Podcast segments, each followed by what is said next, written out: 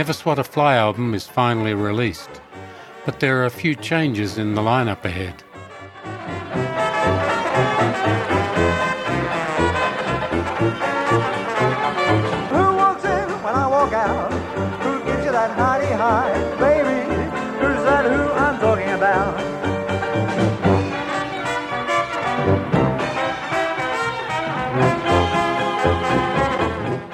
You're listening to episode 5 of the podcast Who Walks In? The story of the New Harlem Jazz Band. My name's Bill Morris.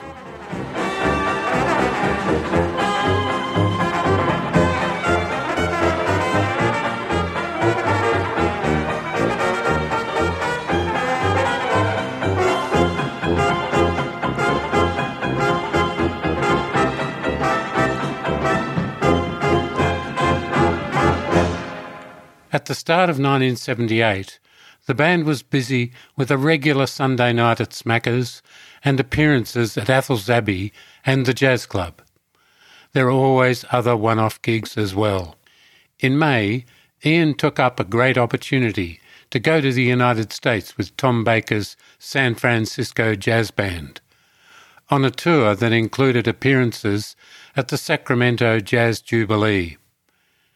New Harlem kept working, using fill in trumpeters. By the time Ian returned, the band had become the regular Saturday night band at Athel's Abbey. Welcome to uh, the Abbey, ladies and gentlemen.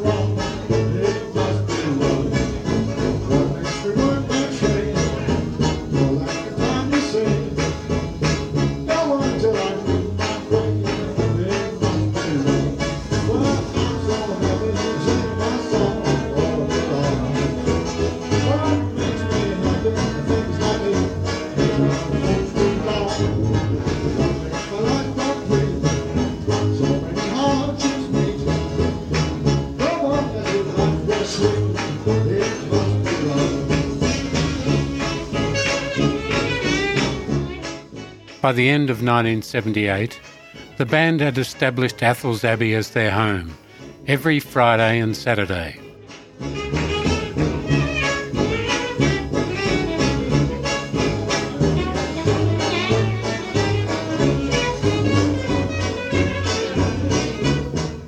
The weekly advertisement in The Age promised a superb chef prepared menu and a great night out with the fabulous New Harlem Jazz Band.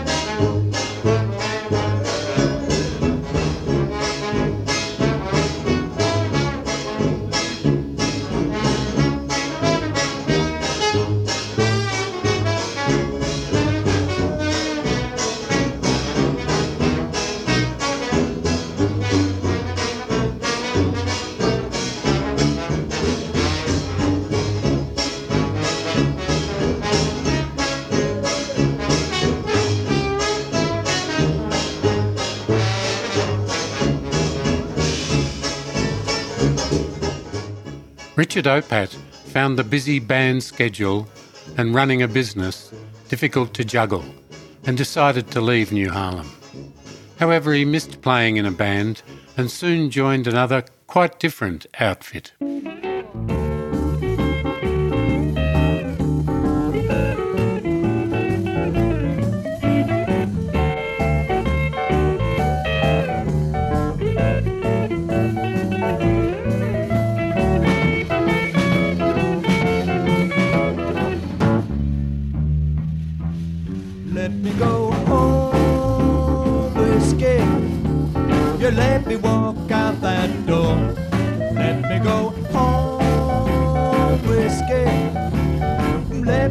Walk out that door. Got orders from the baby now to come home just no more. Richard joined the Close Band, heard here playing Let Me Go Home Whiskey.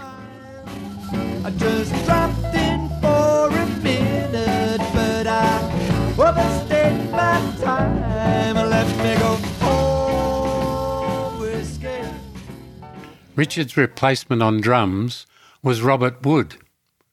Robert grew up in a musical family. My mother was a mezzo soprano, soprano in the National Theatre, and uh, there was a piano in the house. I didn't play any musical instrument, uh, or I didn't play piano. I didn't have any interest in it really as a, a child. I did um, play in the drum corps at the in the primary school for a little while. After that, I did nothing until I ran into a chap that I knew who had a drum kit, and I went round to his house one day and had a little bit of a bash and thought, oh, this is good fun. So uh, ended up buying a drum kit and had a few lessons. Before long, he joined a rock and roll band that played covers at weddings and reception venues until he met Robert Reed, known to his friends as Cough Drop. lovely bloke. Um, and he had just formed, or was trying to form a band playing New Orleans music, the Golden Leaf New Orleans Jazz Band. And I uh, went and joined up with them. And that's how I got into jazz, basically. So I was a late comer to traditional jazz. Robert remembers getting advice on playing from another Golden Leaf band member. There was an expert in the band. In the band, uh, Hugh Rosero had played drums himself, and, and he, he was very very knowledgeable about the genre, and uh, yes, he, he gave me a few tips, and there was lots of recordings that I then started listening to, and uh, yeah, I really got into it. New Harlem rehearsed at the Abbey on Saturday afternoon and often introduced a new tune to the Saturday night audience.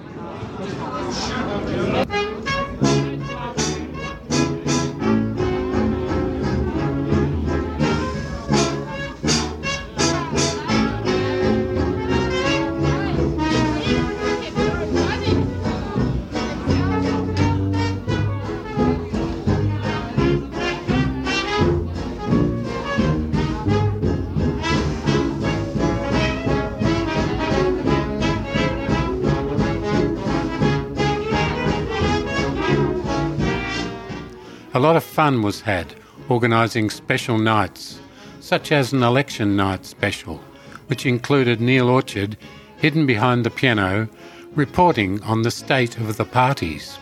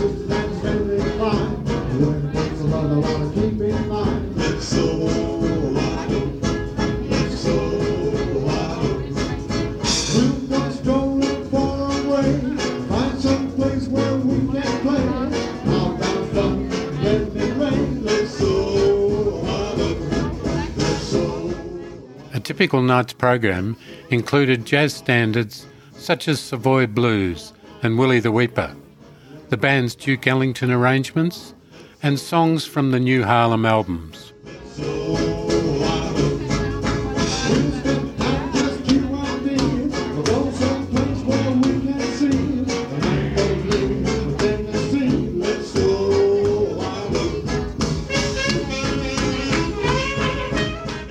The Abbey audience wasn't just a jazz crowd, so there was plenty of music for dancing and the occasional audience participation song.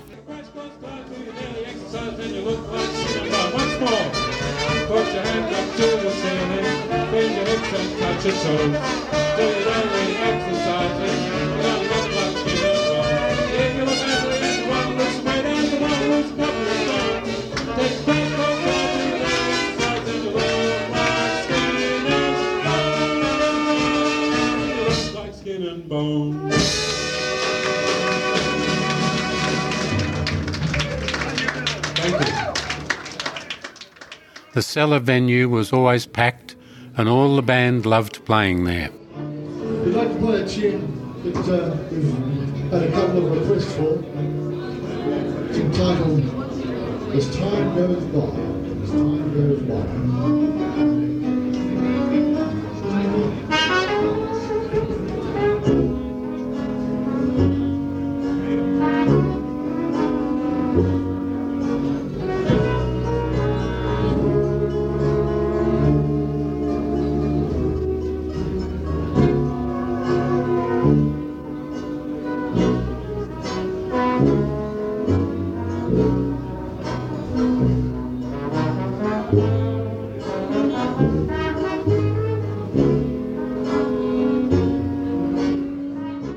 Friday night, Saturday night at the Abbey restaurant was like a party every week. It really was. Marvellous. We were we were well liked by the management, well looked after by the management.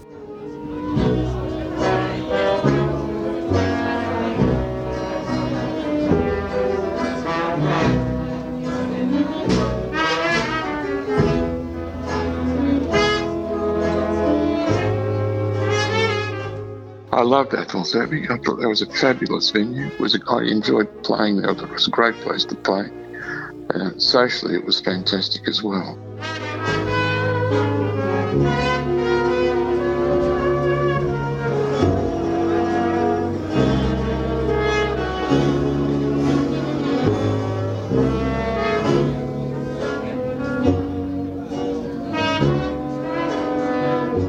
I love playing there.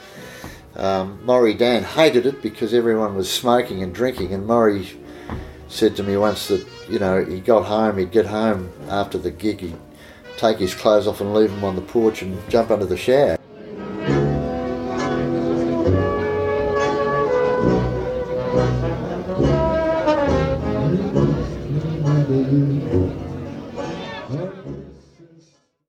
The launch of the Never Swat a Fly album finally went ahead in late 1978 at Smacker's Place. But unfortunately, on the night, the records were sitting in a warehouse in Sydney, and all the band had to show was a few album covers, designed by artist Alex Stitt. Alex was well known for creating Norm and the Life Be In It campaign. The audience got to hear the band play the album live, but went home empty handed. One tune they heard was the Mills Brothers' version of Organ Grinder Swing, featuring New Harlem's Boswell brothers, Ian, Bob, and Chris.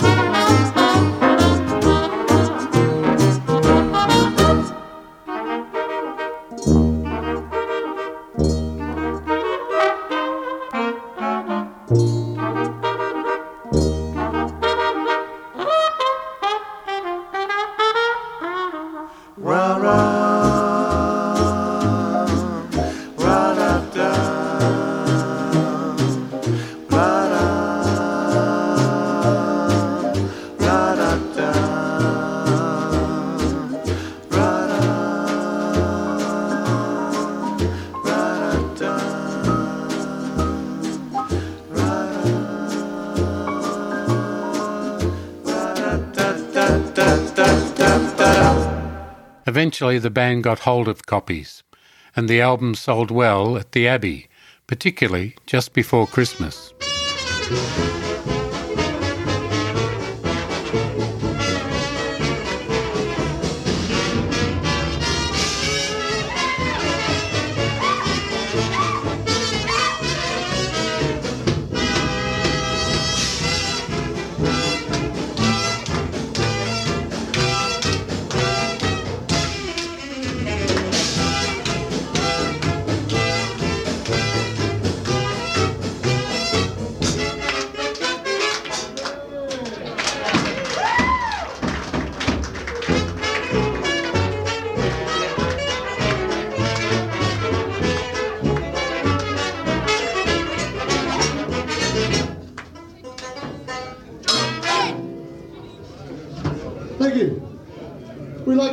Ladies and gentlemen, that we have a record here with us tonight. We have a platter, plastic platter, being played on the ABC. You can buy it in Brash's or, uh, or uh, quite a few other record stores for seven ninety nine, or you can buy an autographed copy from us for only seven dollars.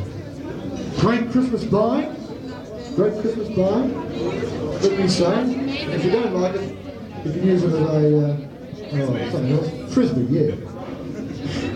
It's got a lovely picture of, uh, picture of all the boys in the band on the back, and uh, it's got some uh, quite good music on it, if we do say so ourselves. And it's uh, called Never Swat a Fly, and it's seven dollars. And if anybody would like a copy of our latest record, just come and ask us. We'll be only too happy to sell you one. December 1978 was a busy month for New Harlem. As well as their regular Friday, Saturday, and Sunday nights at Athel's Abbey and Smackers, the band performed at the Melbourne Town Hall and the Dallas Brooks Hall before travelling to Adelaide for the 33rd Australian Jazz Convention.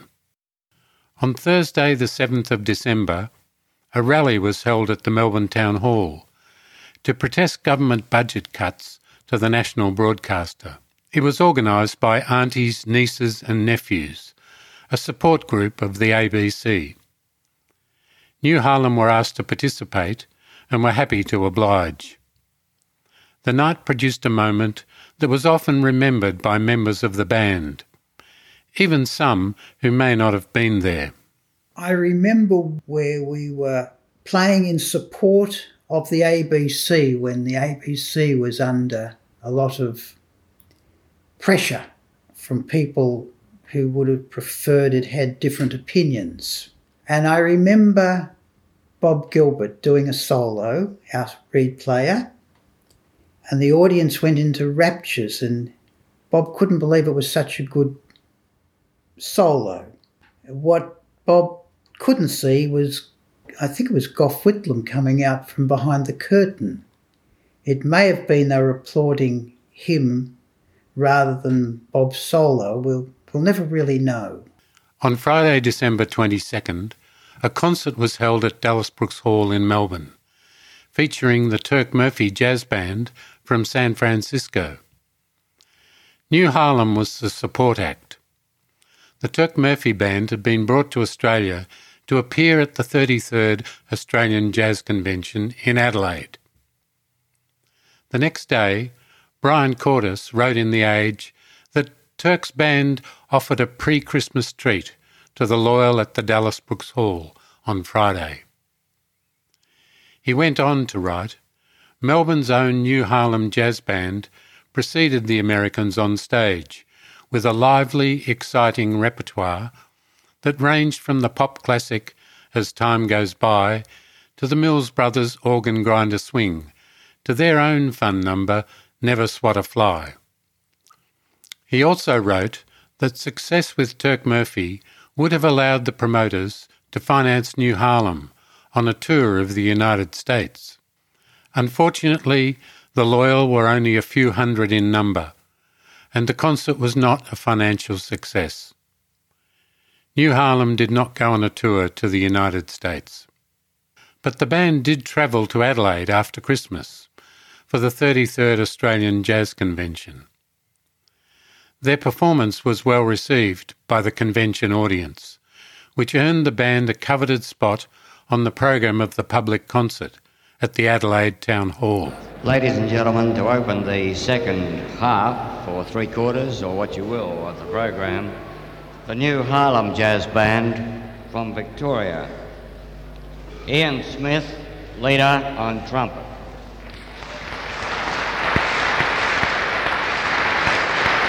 Bob Gilbert, Bob Gilbert on reeds. Chris Ludwig on trombone.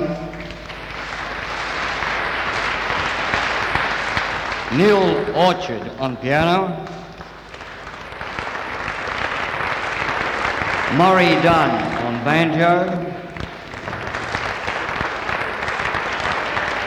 Bill Morris on tuba. And Bob Wood on drums. The new Harlem Jazz Band from Melbourne.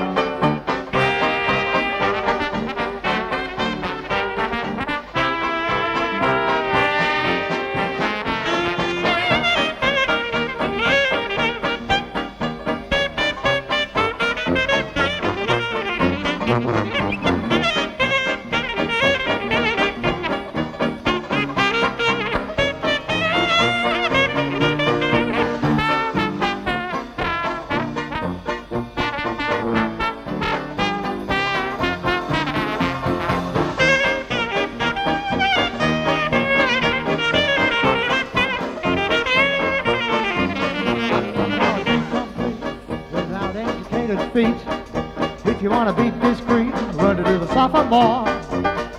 Spelling and geography, science and philosophy.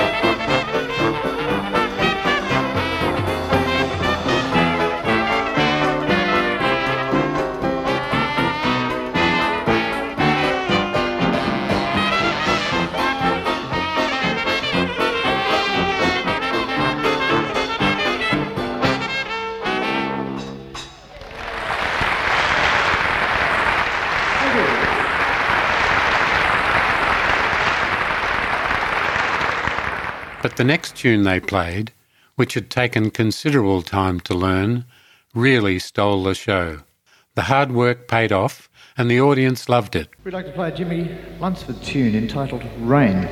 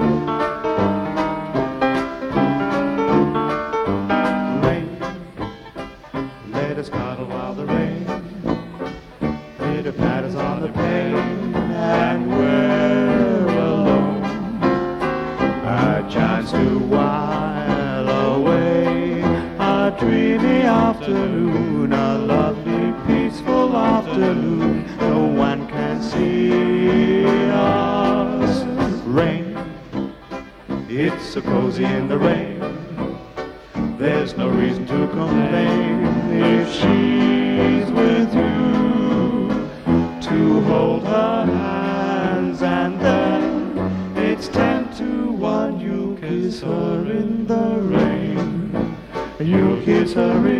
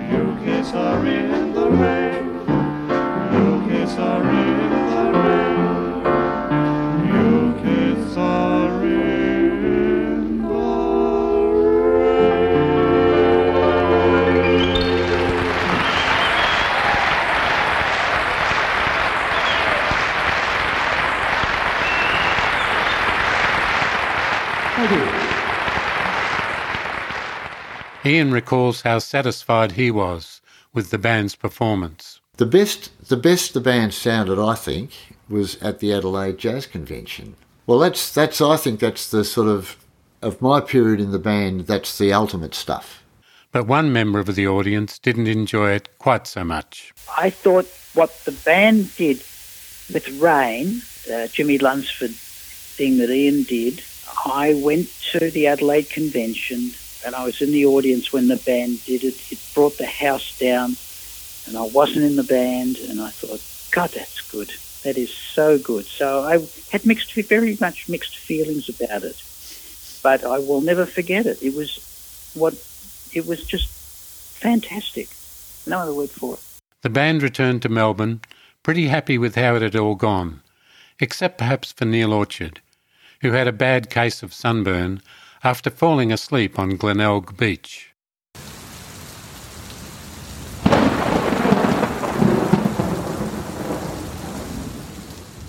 Outdoor concerts can be challenging. Too hot, too cold, too windy, and in some cases, too wet. In March 79, the band played at a jazz festival organised by the Ferntree Gully Lions Club which was broadcast live on 3CR. The small crowd heard a number of bands, and yes, New Harlem played Rain. In the background of the broadcast of the band's performances, heavy rain can be heard. Maybe anxious to get out of the rain, New Harlem finished their set with an up-tempo version of Who Walks In, which featured Maury Dan playing a banjo solo which was much appreciated by the small audience.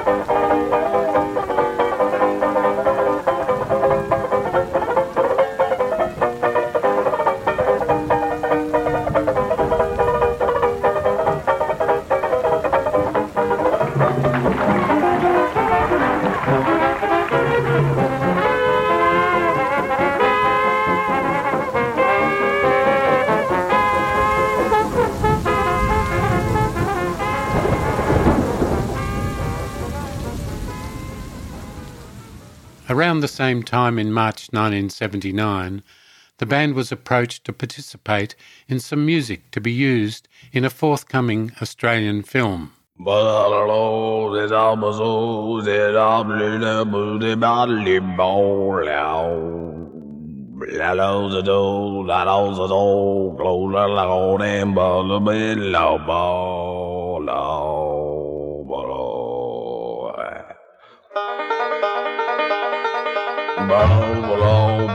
zizou, rose bombal, belle bombile, no, no.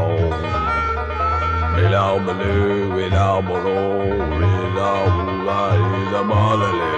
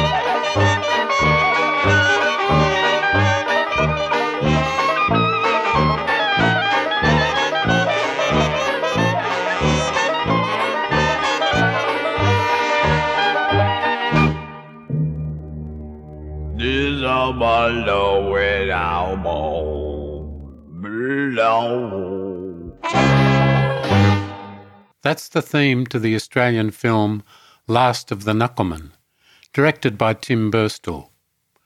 Bruce Smeaton wrote the music, and the band recorded their part without any of the other musicians present. I had this um, amazing old Chinese cymbal, which sounded so bad it was fantastic.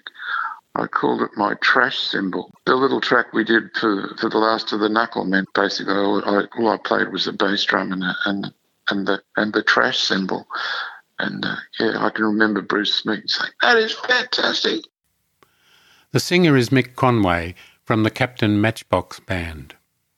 A few years later, New Harlem was to work with Bruce Smeaton again on another film. Ian Smith and the band parted company in July 1979, and the search for a new trumpet player, preferably one who could sing, commenced. Ian's contribution to the local jazz scene continued, and although he was no longer a member of New Harlem, he left an indelible stamp on the band that he had created over 10 years earlier. We'll hear more about Ian's career in a later episode. Chris Ludowick became the leader of New Harlem as the band collectively thought about who might replace Ian. They continued all gigs for a short time with fill in trumpeters. Before long, it was decided to approach Sandro Donati. We met Sandro briefly in episode 3 when he and Pat Miller sat in with the New Harlem at the Old Melbourne Motor Inn back in 1974. Five years later, Sandro had had quite a lot of experience playing around Melbourne and overseas. Sandro remembers how his interest in jazz first came about. Growing up with mum and dad as immigrants, our social network was fairly close with, with other immigrants from people from Friuli, Italy, and um, that was our social circle. And it was around about then that at a family sort of and friends party, um, all the teenagers went out into the garage, and I was sort of in in that in between stage. So I went to the garage because I couldn't stand sitting around with what I thought were the old folks. In in the garage, the teenagers were playing Frank Traynor, Sweet Patootie, and they were dancing, and I just couldn't believe it. I thought this is fantastic, you know. Was, all of a sudden, I realised that there was a society, a socialness, a community that that, um, and it was pivoted around music, and music was was driving this kind of thing, and I got so excited that um, the next day I ran to my friend's house and I said, Rex, Rex, I've just heard about jazz. and he goes, Oh, yeah, so have I. And we became really sort of excited about um, jazz and all that sort of stuff. And then we sort of started consuming anything that was that had jazz written on it or and um, fortunately rex had some sisters who were a little bit older and they knew a bit more about it as well. And also my brothers were starting to socialize in that sort of um, late teenage sort of bracket and go to jazz dances. And so that was started to infiltrate the family. And so Rex and I, at the tender age of 12, started going to the Purple Lion Capital Arcade and listening to um, John Hawes and his jazzmen. We'd hide ourselves in one of the doorways and count up to a hundred before we built up the, enough courage to approach the door. And then we'd, we'd lie about our age. We'd say, oh, yes, we're 14. so we could get in. It was crazy, yeah. Before long, he was learning to play the trumpet. Because of that excitement, um, and of course, there's there's that that allure that says the trumpet player is kind of like the the lead guitarist these days. So there was a kind of a, a reason to be a bit of a show off. And also, I mean, it was coincidental as well because at the school that I went to, um, which was Collingwood Tech, um, in that same year that all of this was happening, they decided to start a brass band. And so I auditioned for the cornet and got the gig and started to learn how to play. Being a member of the brass band meant that you had certain privileges in in being able to go into the music room during recess and after school. And we would do this. And once again, some of the older kids in the uh, in the school would have jazz records and they'd talk about jazz and talk about you know music. And that's how I took up that's how I became uh, took up the trumpet. And the, the interesting thing there is that um, the person that got the trombone in that in that band was a fellow called John Shelton who then John and I became friends. And because the brass band was an integral part of the cadet corps and Paul Finnerty was involved in the cadet corps. Paul Finnerty then became friends, and Paul's father was uh, a guitar player in the Horidagi uh, quartet, quintet. And so Paul had access to guitar and a banjo. And so we had Paul, John Sheldon, and myself getting together and sort of trying to approach this music in some manner. Eventually, Sandro managed to put a band together. And that's when Patrick Miller comes into the picture because at the same time I'm working in this grocery store in Canning Street, Carlton, and Pat Miller would come in and buy um, our panini, you know, our, our bread rolls with cheese and salamis and ham, freshly sliced hams and stuff. And you know, we the two of us would have a bit of a banter, and he would be carrying his little instrument case, and I thought, and you know, I sort of struck up the, the courage to say, "What's in there?" And he said, "It's clarinet." I said, "Oh yeah, you want to join the band?"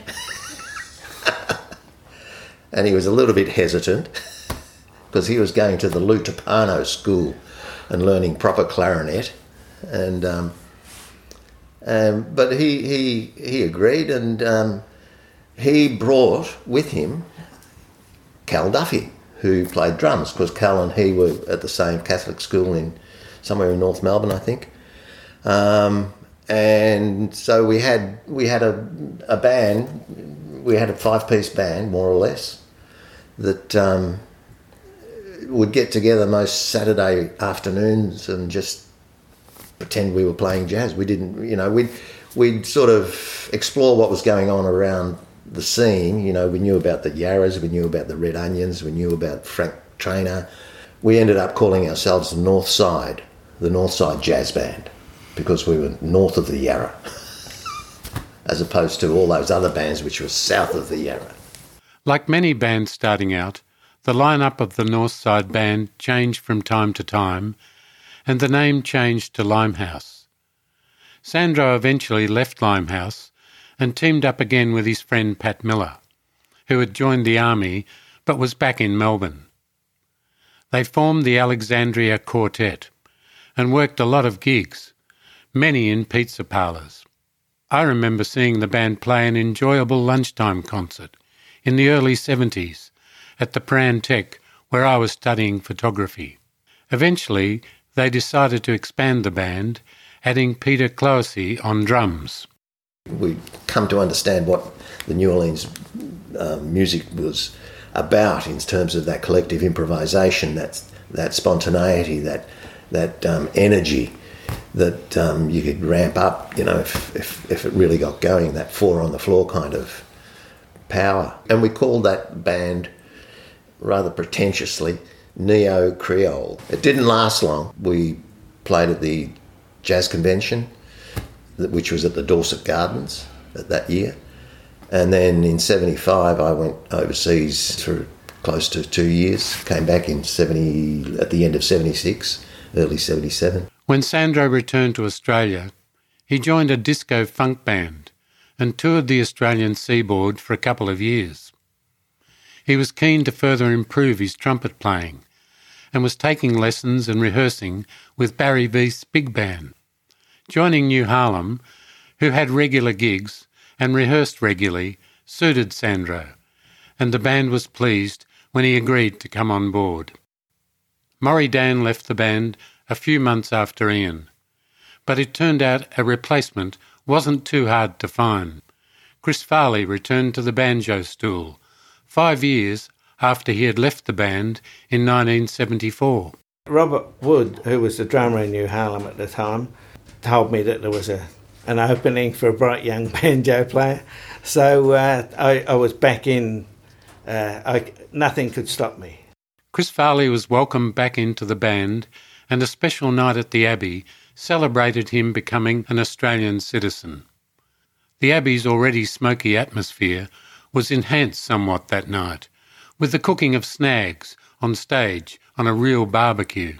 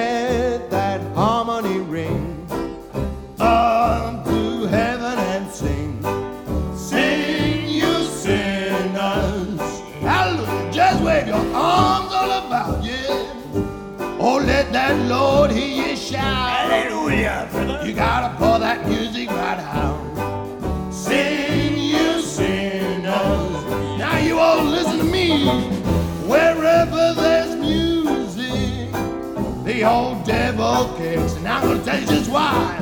He don't allow music by the river Styx. You're evil and you're depraved, yes, yes. And you will misbehave. Oh, so if you wanna be saved,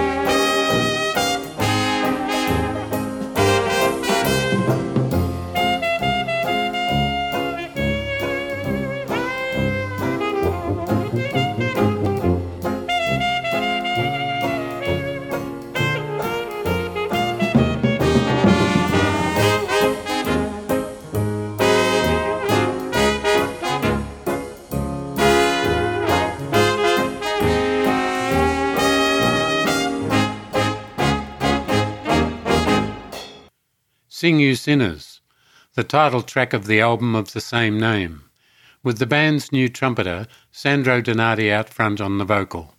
This was the second album recorded for Bill Armstrong's Jazz and Jazz label. The album was recorded in November and December 1979 at Bill Armstrong Studios in South Melbourne. The sessions were engineered and mixed by Ron Halstead. The vocals feature most members of the band and guest Pippa Wilson, who at the time was singing with the band at the Abbey. Here's Pippa singing Messin' Around.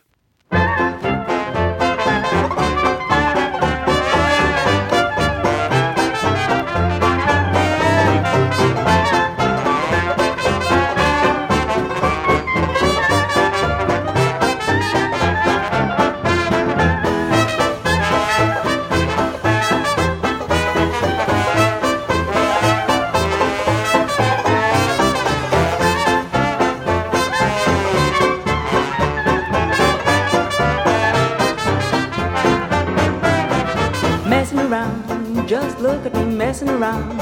I'm telling the world it's a hound that naughty messing around. I'm telling you that you will never be blue. It seems so tricky, it's true, and yet it's easy to do. Start down low and come up slow. Turn to the left and right. Get way back and get all set. Twist with all your might. It's all over town. Wherever music is found, you find it's breaking down, dancing and messing around. All right.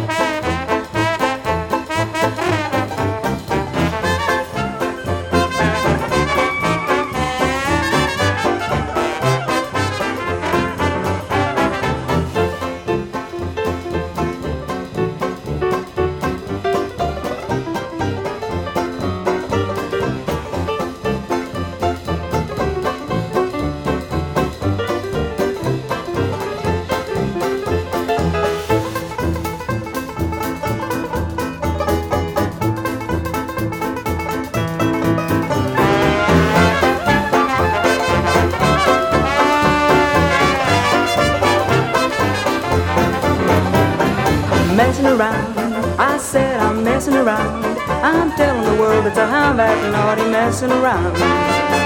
Well, I'm telling you that you will never be blue. Seems so pretty, it's true, and yet it's easy to do.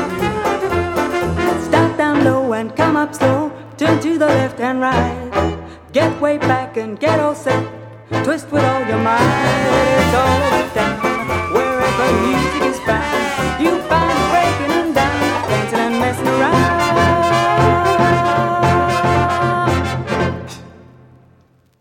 Like all previous New Harlem albums, there's at least one Duke Ellington classic. This time, a beautiful tune from 1928, Black Beauty.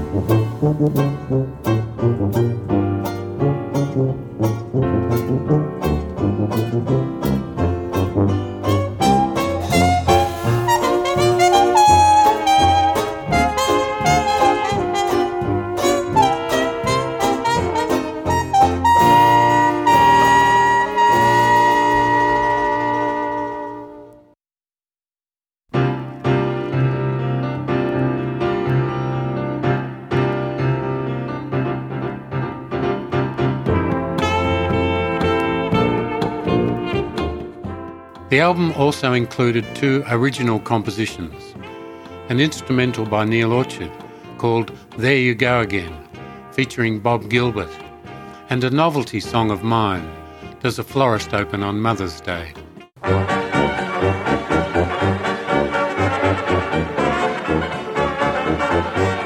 You've been listening to episode 5 of Who Walks In, the story of the new Harlem Jazz Band. In the next episode, the band spends a lot of time in the recording studio and does a gig on the Yarra River escorted by a flotilla of small boats. Who's that who I'm talking about?